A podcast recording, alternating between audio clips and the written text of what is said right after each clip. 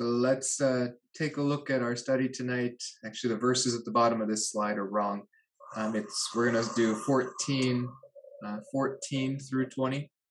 So the first three verses are part of the first division, which I call the grain reaper, and then we've got the grapes of divine wrath is going to be the last section tonight.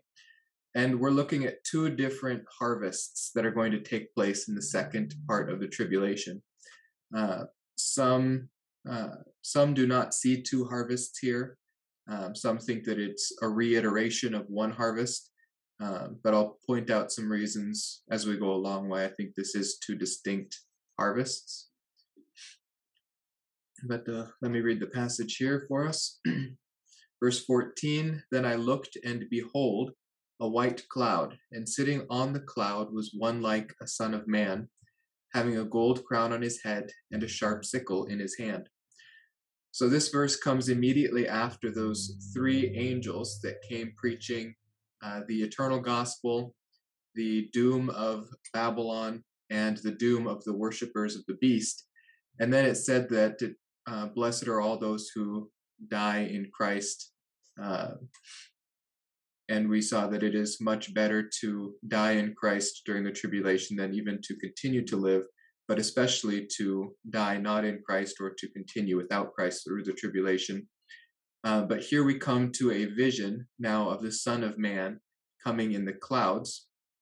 But this is not his return to the earth yet. This is not chapter 19 where we see him riding uh, to earth. Uh, this is him coming for a harvest in the clouds, and it will uh, dovetail in with his return. But this is a proleptic view looking forward towards the end of the tribulation. Uh, all of chapter 14 kind of covers the, from the midpoint to the end of the tribulation, and this is getting towards the final judgment of the end. So there's four things I want to pull out of this verse. Uh, we want to look at who is the Son of Man. Uh, what are these? What is the significance of these white clouds that he is um, appearing in? What about his golden crown? And why is he wielding a sharp sickle? So first, the Son of Man. Uh, this was Jesus' favorite name for himself in the Gospels. The first time that he used it was in speaking to his disciples, and he says to them, uh, The foxes have holes, and the birds of the air have nests, but the Son of Man has nowhere to lay his head. So, this is in stark contrast, his first coming from his second coming. In his second coming, the entire earth will be his. The entire earth will be his domain. There will be no lack of places where he is. But in his first coming, uh, he came in humility. He came for a different purpose than in his second coming. Uh, but it is interesting and unique here that he calls himself the Son of Man. This is an Old Testament term used to prophesy of the coming Messiah. And we see it used almost everywhere else uh, in tandem with his coming judgment. So I actually uh, chose most of our verses tonight in some area reference him as the Son of Man. Uh, it's something like uh, 75 to 80% of the verses that I use tonight use this term, Son of Man. So uh, it is a very significant theme throughout Scripture. In John 5 26 to 27, we see Son of Man uh, in conjunction with his judgment he says, For just as the Father has life in himself, even so he gave to the Son also to have life in himself. And he gave him authority to execute judgment, because he is the Son of Man. So, this, uh, in its larger context, is supposed to draw a contrast.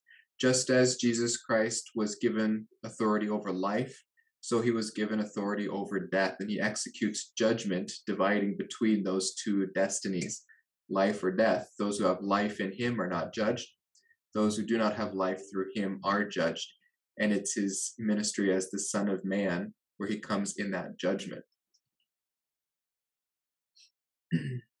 in Mark 14 62, uh, we see him returning in glory. Uh, but as the Son of Man, he will return, but he also um, today sits in power at the right hand of God. So in Mark 14 62, we read, And Jesus said, I am, and you shall see the Son of Man sitting at the right hand of power and coming with the clouds of heaven. So, this is a verse also that uh, gives us some evidence that Jesus Christ did not take on flesh for a time and then put off flesh and return to being a spirit, but rather, when he put on flesh, uh, he put on flesh for all of eternity. He became our kinsman redeemer. And at the moment, he sits in power at the right hand of God, um, operating as a priest. But when he comes, he will come in power as well, um, and he will begin to rule as king. So we see him in two different functions here, but in both we see him as the Son of Man. All right, you'll notice in the last verse as well that he came in white clouds. This is also a very consistent theme that will point towards him being uh, the Messiah that Israel did not recognize, but at a later time in future, at the end of the tribulation, they will recognize him as their Messiah. They will connect um, all the dots, and they will not any longer be in unbelief, but they will be in the land in belief. And this prophecy goes all the way back to Daniel 7:13. And it says, I kept looking in the night visions. That's Daniel receiving a vision. Um, in fact, this was uh, part of his first prophecy, uh, or his first prophecy in the book of Daniel from chapter 7 to 12. It says, I kept looking in the night visions, and behold, with the clouds of heaven, one like a son of man was coming. And he came up to the Ancient of Days and was presented before him. And to him was given dominion, glory, and a kingdom. So we see these when he comes in the clouds, uh, he is coming to receive for himself dominion. And that was uh, a mandate for Adam on this earth that Adam failed uh, to do. He failed to have dominion over this earth, and instead the earth had dominion over him when an animal, uh, when he listens to an animal's words over God's, and in doing so listens to uh, a different spirit besides God, putting himself in subjection to Satan rather than in subjection to God. But we see Christ putting himself in subjection to God rather than any other. Uh, and so he is given dominion and he will exercise it properly. He is the last Adam. Uh, and he will come having dominion, receiving glory, and a kingdom from the Father. He is not currently ruling in the kingdom that will be his during the millennial kingdom, the messianic kingdom. Uh, he does rule over the church, uh, but the church is not a nation. The church uh, comes from all the nations of the world. Uh, at the time of the messianic kingdom, he will rule over a nation, and that nation will rule over the world. So these uh, these clouds of heaven that he comes in is representative of the glory of God, especially the glory of his presence with mankind. We see in Exodus 24 uh, that when God made the promise to dwell among his nation, um, he did so from a cloud of glory. Uh, it says, The glory of the Lord rested on Mount Sinai, and the cloud covered it for six days. And on the seventh day he called to Moses from the midst of the cloud. And to the eyes of the sons of Israel, the appearance of the glory of the Lord was like a consuming fire on the mountaintop. So we have here Moses correlating this cloud and the glory of the Lord. And we see that the Shekinah glory, uh, where it is uh, introduced throughout Scripture, um, is always indicative of God being present with man. In fact, uh, whenever the voice of God is audible to mankind in Scripture, the presence of the Lord is also visible. So here we have the Lord speaking from Mount Sinai.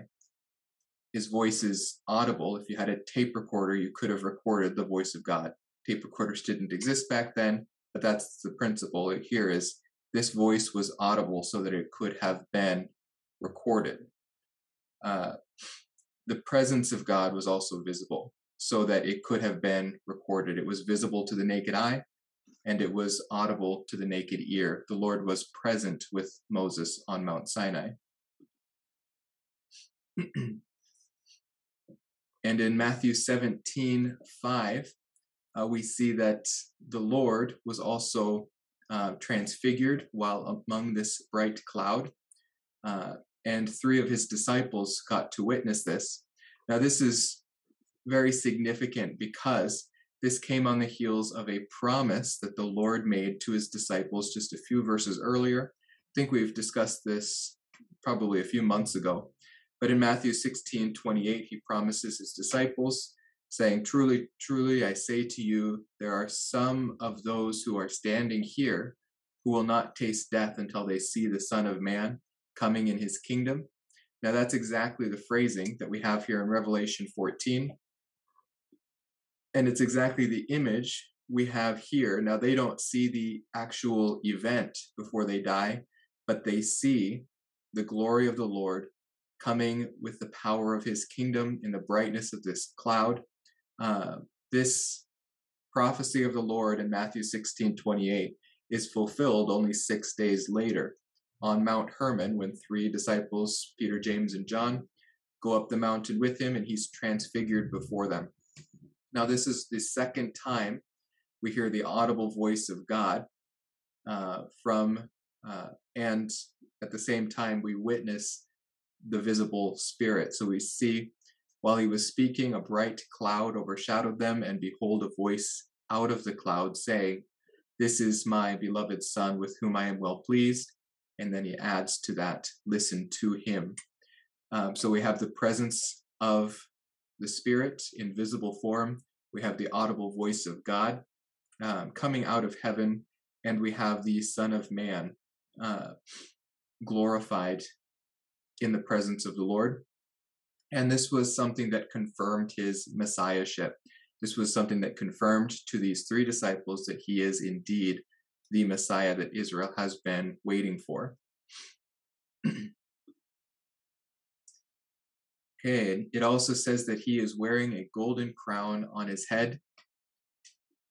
Uh, as you uh, probably remember from doing uh, Revelation chapters 2 and 3, there are two different kinds of crowns. One is a Stephanos, and the other is a diadema. Uh, we get the English word diadem from that second one a Stephanos is uh, what they would give to victors in the Olympics. They would give them a wreath, they would give them a prize.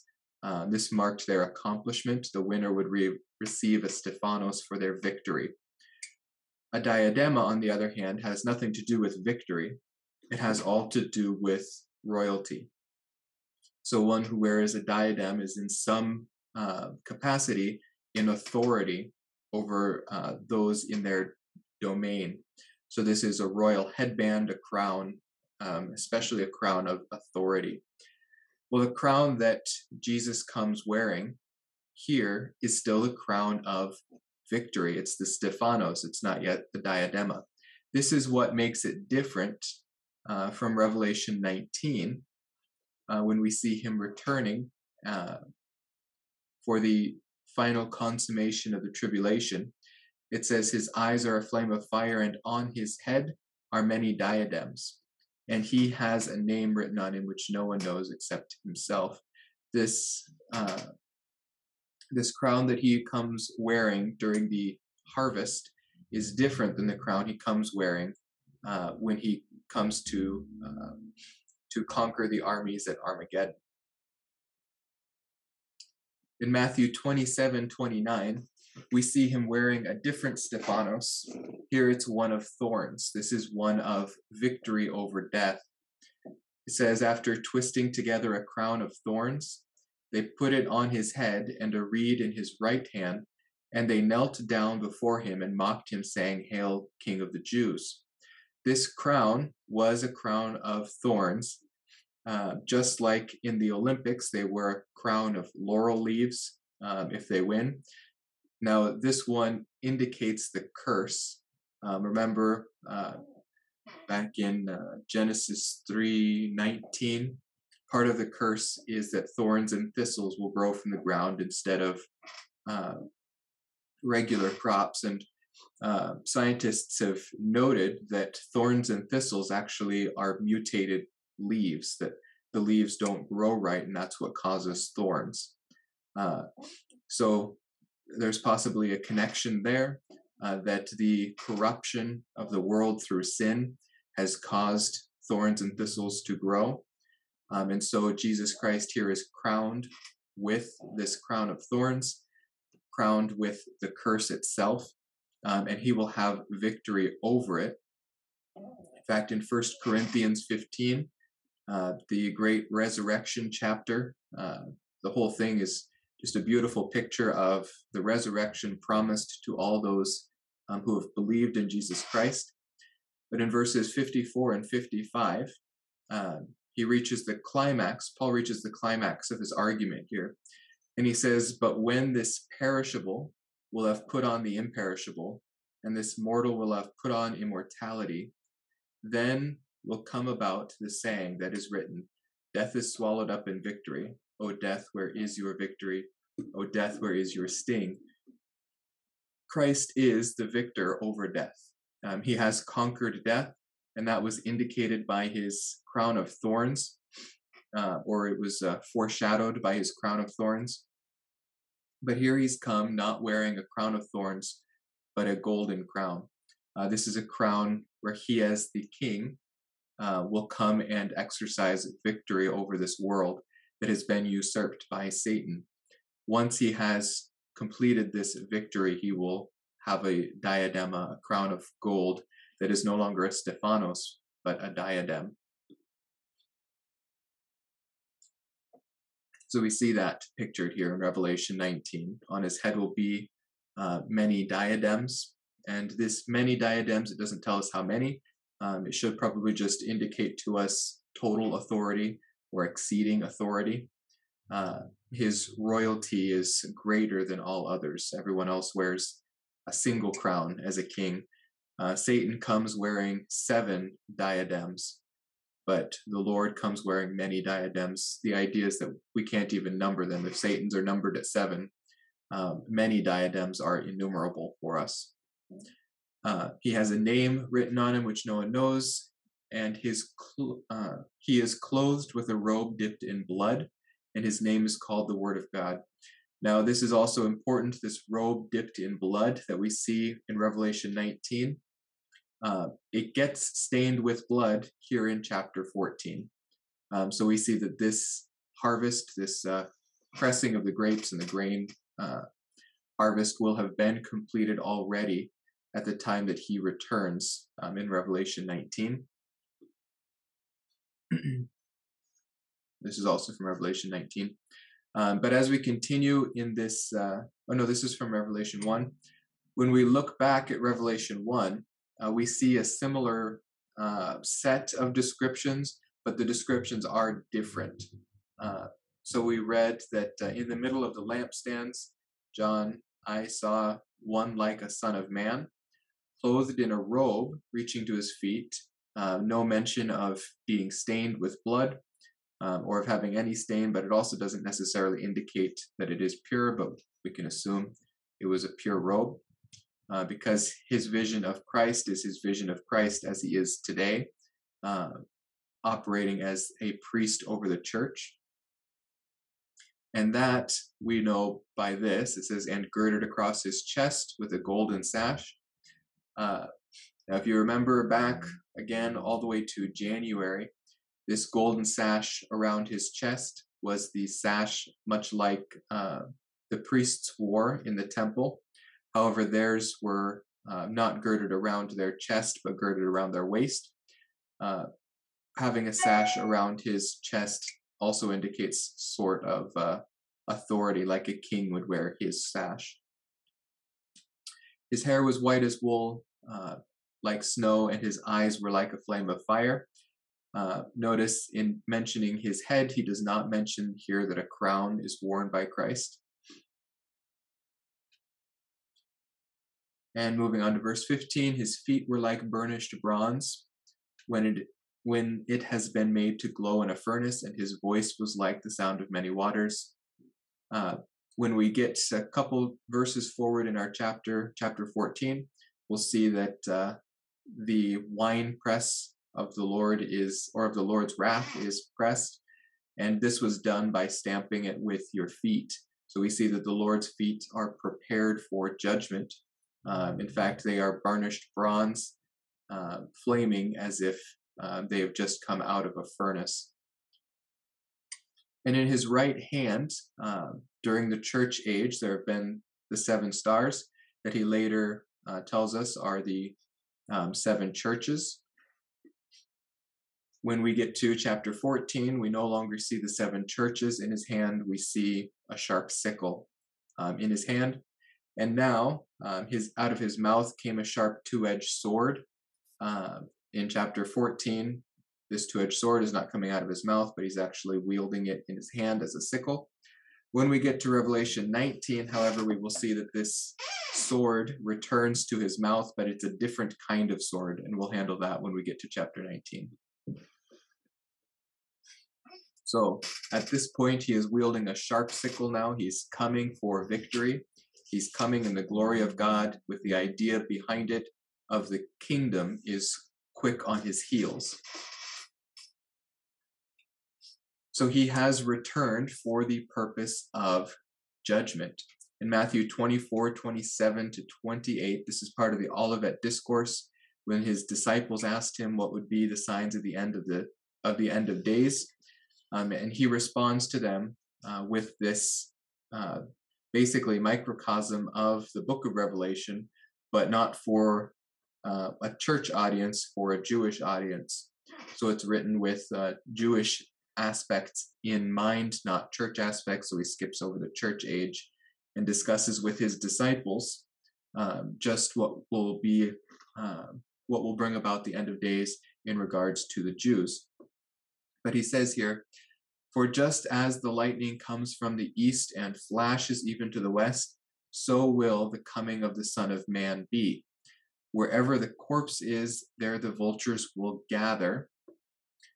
But immediately after the tribulation of those days, the sun will be darkened, the moon will not give its light, and the stars will fall from the sky, and the powers of heavens will be of the heavens will be shaken. Uh, so as we continue again through tonight, when we see uh, verses 19 and 20 in chapter 14, we'll see that this is likely the event that Christ has in mind uh, when he talks about his coming that these corpses that will be uh, all over the land that the vultures will come to eat um, are indicative of the time of Armageddon. uh, his return will be in ju- his return will be for the purpose of judgment, uh, Matthew 24 30. And then the sign of the Son of Man will appear in the sky, and then all the tribes of the earth will mourn, and they will see the Son of Man coming on the clouds of the sky with power and great glory. So we see again, uh, his name for himself is the Son of Man. When he returns uh, to receive the kingdom, he comes bringing his glory. He does not come to the earth and receive a kingdom from the church. That is a very common uh, teaching, but the church will not create the kingdom. Um, he will bring the kingdom with him when he returns to the earth and he will come um, bringing glory of his own. He will not receive any glory from this earth. Um, in fact, he will come to destroy this earth, which has um, which has not recognized his glory. So here in uh, John five twenty two. Oops, I accidentally deleted a different one. Uh, in John five twenty two, we see a second advent. Earlier on, uh, actually later on, uh, in John 12, I can't remember the exact verse, he says that he did not come to judge the world, uh, but that the world through him might be saved. But here in John 5, we see that the Father judges no one, but has given all judgment to the Son. Now, this is one that uh, caught my interest back in high school. One of my friends asked our Bible teacher if that was a con- uh, contradiction. Bible teacher didn't have an answer for him.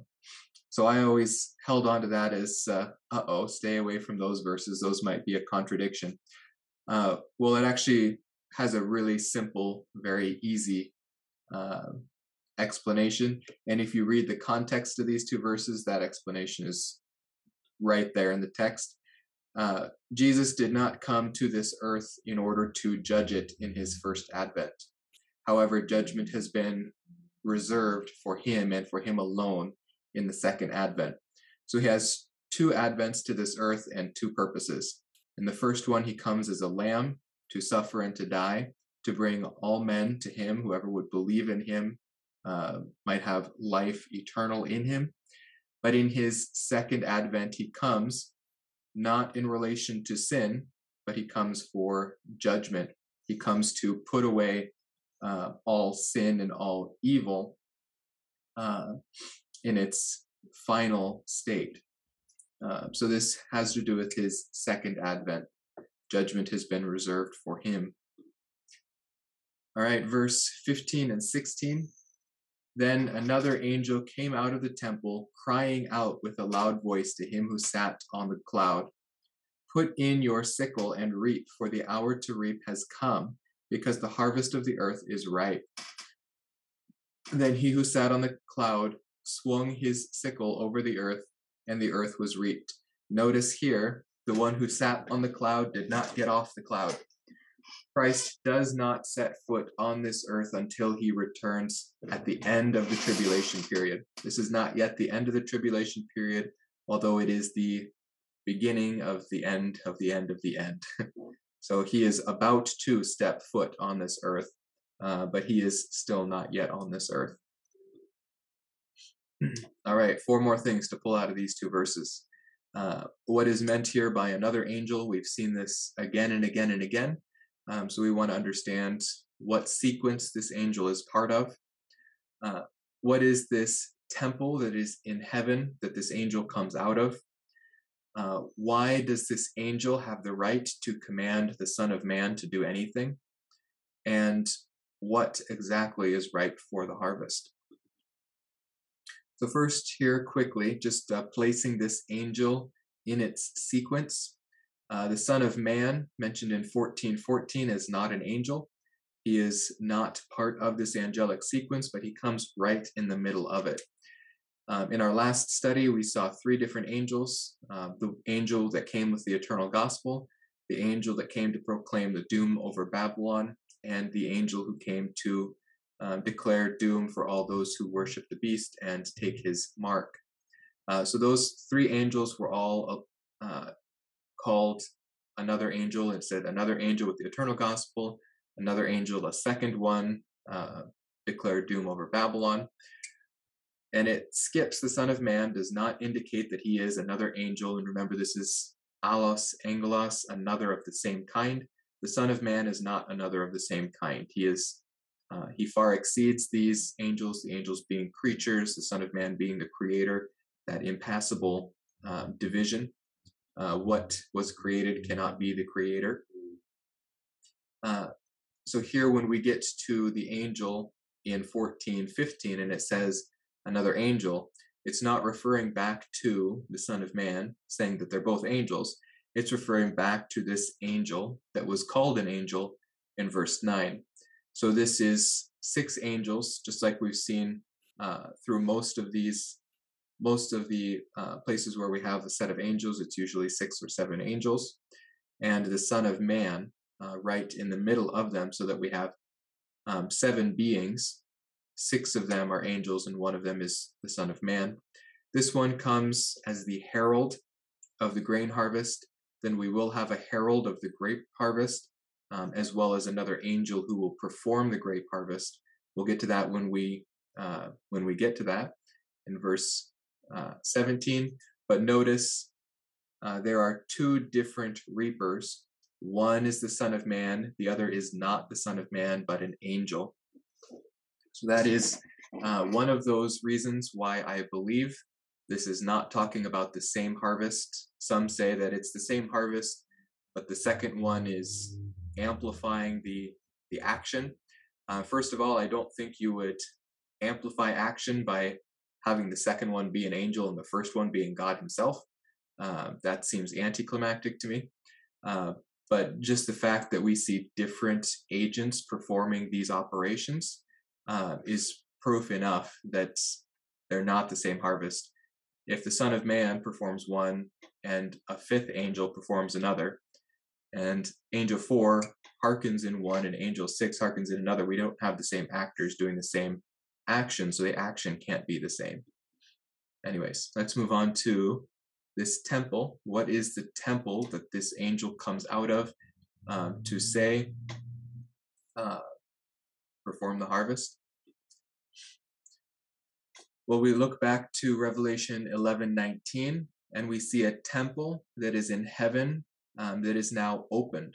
And if you remember, this is at the midpoint of the tribulation, at the time where the Antichrist is incarnated by, uh, where the Antichrist is incarnate by Satan himself, uh, where the Antichrist, the beast, and the dragon rule over this earth in its final government form, uh, declaring themselves to be a god, uh, presenting to the world a satanic trinity. Uh, many of the world will be deceived by them. Okay, so this uh, temple in heaven, either right before the midpoint of the tribulation or right after, it says, The temple of God which is in heaven was open and the ark of his covenant appeared in his temple, and there were flashes of lightning and sounds and peals of thunder, and an earthquake and a great hailstorm. So, this temple in heaven is the pattern that Moses patterned the first tabernacle after, that the temple of Solomon was patterned after, that the temple of Herod was patterned after, and conceivably that the temple of the Antichrist will be patterned after. Finally, there will be yet another temple in the millennial kingdom, and this is detailed in pretty good detail uh, in uh, Ezekiel 40 to Ezekiel 48. Um, that will be the millennial temple. Uh, but this is the temple that it is all modeled after. This is the originator, this is the source, um, this is the reality behind the image that we have on this earth. Actually, we don't presently have on this earth, but that we have had on this earth. So in Hebrews 8 4 through 5, uh, we're told that. Uh, the author writes, Now, if he were on earth, he would not be a priest at all. That is speaking of Jesus Christ, since there are those who offer the gifts according to the law, and we are no longer under the law, who serve a copy and a shadow of the heavenly things just as Moses was warned by God when he was about to erect the tabernacle. For see, he says, that you make all things according to the pattern which was shown you on the mountain. And what was that pattern that he was shown? In Exodus 25, 8 through 9, it says, Let them construct a sanctuary for me, that I may dwell among them, according to all that I am going to show you as the pattern of the tabernacle and the pattern of all its furniture, just so you shall construct it. So God was very specific about how Moses must create this tabernacle, this uh, temple, even down to the furniture that was to go inside of it, because it all has uh, purpose, it all has function, it all has reason within this dwelling place of God. And that's what it was. It was a replica, but an earthly one, of the very dwelling place of God, so that God might dwell among his people. When he created Israel as a nation, its purpose was to be a microcosm of the kingdom, once again, a pattern of the kingdom on this earth, so that Israel would perform the duties of a theocratic administrator, that God would have his operators on this earth, just like he had intended Adam to have dominion over the earth uh, and to dwell among him in the garden. So here we have God dwelling among his people in Israel uh, in the temple, uh, but they have to come to him uh, through faith. All right, now we have this question of uh, the angel commanding the Son of Man to put his sickle into the earth. Why does the angel get to tell the Son of Man what to do? Uh, this is uh, not a problem, actually, uh, if we look at it in its context. Revelation 14 15, uh, let's read this again. And another angel came out of the temple, crying out with a loud voice to him who sat on the cloud Put in your sickle and reap, for the hour to reap has come, because the harvest of the earth is ripe. Well, if you look carefully at this, and uh, I will point out the language the next time we have an angel commanding an angel what to do, the language is different. This is not an imperative command. This is what we call an imprecatory command. Uh, if you've ever heard of the imprecatory psalms, uh, it's a term that uh, you can't really intuit. You have to be told what it means. Uh, essentially, this is a cry for victory. This is a cry for uh, justice to be brought he is not demanding that the Son of Man do anything. He is alerting the Son of Man to the fact that it's time, the time has come. Do as you said you would do. Now, if you read uh, through the imprecatory Psalms, often it's David um, crying out to the Lord, saying, Keep your promise, bring vengeance on these people who have brought injustice on me. And we see in Revelation 6 9 through 10 that an imprecatory cry was made to the Lord. And here in Revelation 14 15, the Lord is being reminded of that cry, and he's being alerted to the fact that the time has indeed come. So in Revelation 6 9 through 10, we read the souls of those who had been slain because of the word of God, and because of the testimony which they had maintained, and they cried out with a loud voice, saying, How long, O Lord, holy and true, will you refrain from judging and avenging our blood on those who dwell on the earth? So, in this angel comes out of the temple, out of the temple that those martyrs were present in. He is crying out with the same cry that they have, where they say, How long, O Lord? This angel is coming and saying, It's time, the harvest is ripe in Matthew 24 36, uh, we see this as well. But of that day and hour, no one knows, not even the angels of heaven, nor the Son, but the Father alone. So we not only get the information that Jesus Christ himself does not know the day or the hour, but we get to see the exact moment where he learns it's the day and it is the hour. Uh, so at this point, the Lord is now alerted to God's divine will, to God's timing. And Jesus always acts within God's will. When he was here on the earth, he would seek the Lord's will, he would seek God's will, he came only to do God's will. And so here he continues to operate only in God's will. so the cry comes out from the angel saying, uh, The time is right, it is ripe for the harvest. And this is precedented. We see uh, that the Lord has been very patient on this earth, that uh, sin has grown worse and worse, uh, but he has been patient until the time was right. Um, in Genesis 15 16, when God promises Abraham that he will have um, land, he will have a continual seed, and then he will have a blessing from him. Uh, he also promises that he will be held captive in Egypt for 400 years or for four generations. And the purpose was that the iniquity of the Amorites was not yet complete. The Amorites lived in Canaan, the land that God had promised to Abraham, and their sins had not yet filled the cup of wrath. They had not yet come to a point where the uh, righteous warfare of Joshua had been merited. Uh, if you want to uh, to see what exactly filled their cup, you could read Leviticus 18 and Leviticus 19. Uh, this is the Lord commanding Israel not to do the same things that those who lived in the land, land of Canaan had done that brought about their judgment. Um, all sorts of horrendous and horrific uh, activities that they were involved with. But the Lord was long suffering. The Lord was patient with them, giving them an extra 400 years uh, to to uh, justify the judgment that came on them. We see this uh, concept of the Lord's patience also in Genesis 6, uh, just prior to the flood. We see that the Lord sent them a prophet, Noah, and Noah preached for 120 years, telling them that judgment was coming, and no one listened to him.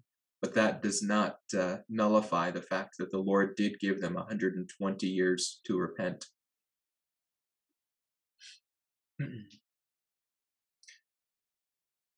And in Matthew 3:12, uh, we see this uh, this very scene uh, foretold by uh, this is John the Baptist. John the Baptist looks forward prophetically and sees this day and this age, this end of uh, end of days, and this is before, or actually during the time that he is announcing that Jesus, the one who is coming after him, uh, will come to put away the sins of the world.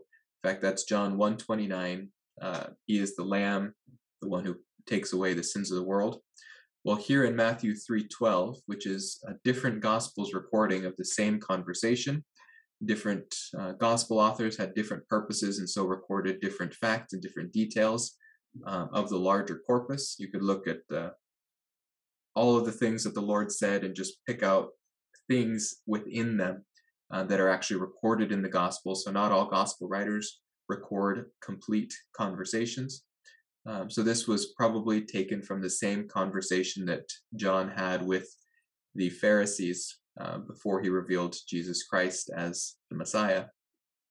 So in Matthew 3:12, um, he says, "His winnowing fork is in his hand; he will gather thoroughly clear his threshing floor, and he will gather his wheat into the barn, but he will burn up the chaff with unquenchable fire. So John is actually looking beyond his first advent into his second advent. He sees the whole career of Jesus uh, in one uh, telescopic lens. In Matthew 13:30, we see the Lord himself predicting this final harvest.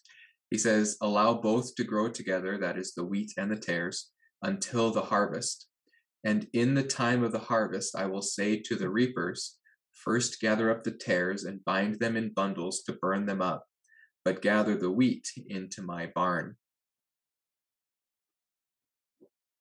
And lastly, we see that this judgment, this threshing floor, uh, or this uh, final harvest judgment, uh, is it particularly in the context of Babylon. And when we get into chapters 16, 17, and 18, we will see that this is indeed the fall of Babylon. But Jeremiah 51 33 reads, For thus says the Lord of hosts, the God of Israel, the daughter of Babylon is like a threshing floor at the time it is stamped firm. Yet in a little while, the time of harvest will come for her. So the Lord is coming to exercise judgment. He is coming to reap the wheat harvest. Uh, and those who are His will go into the kingdom, and those who are not His will be burned uh, in the lake of fire.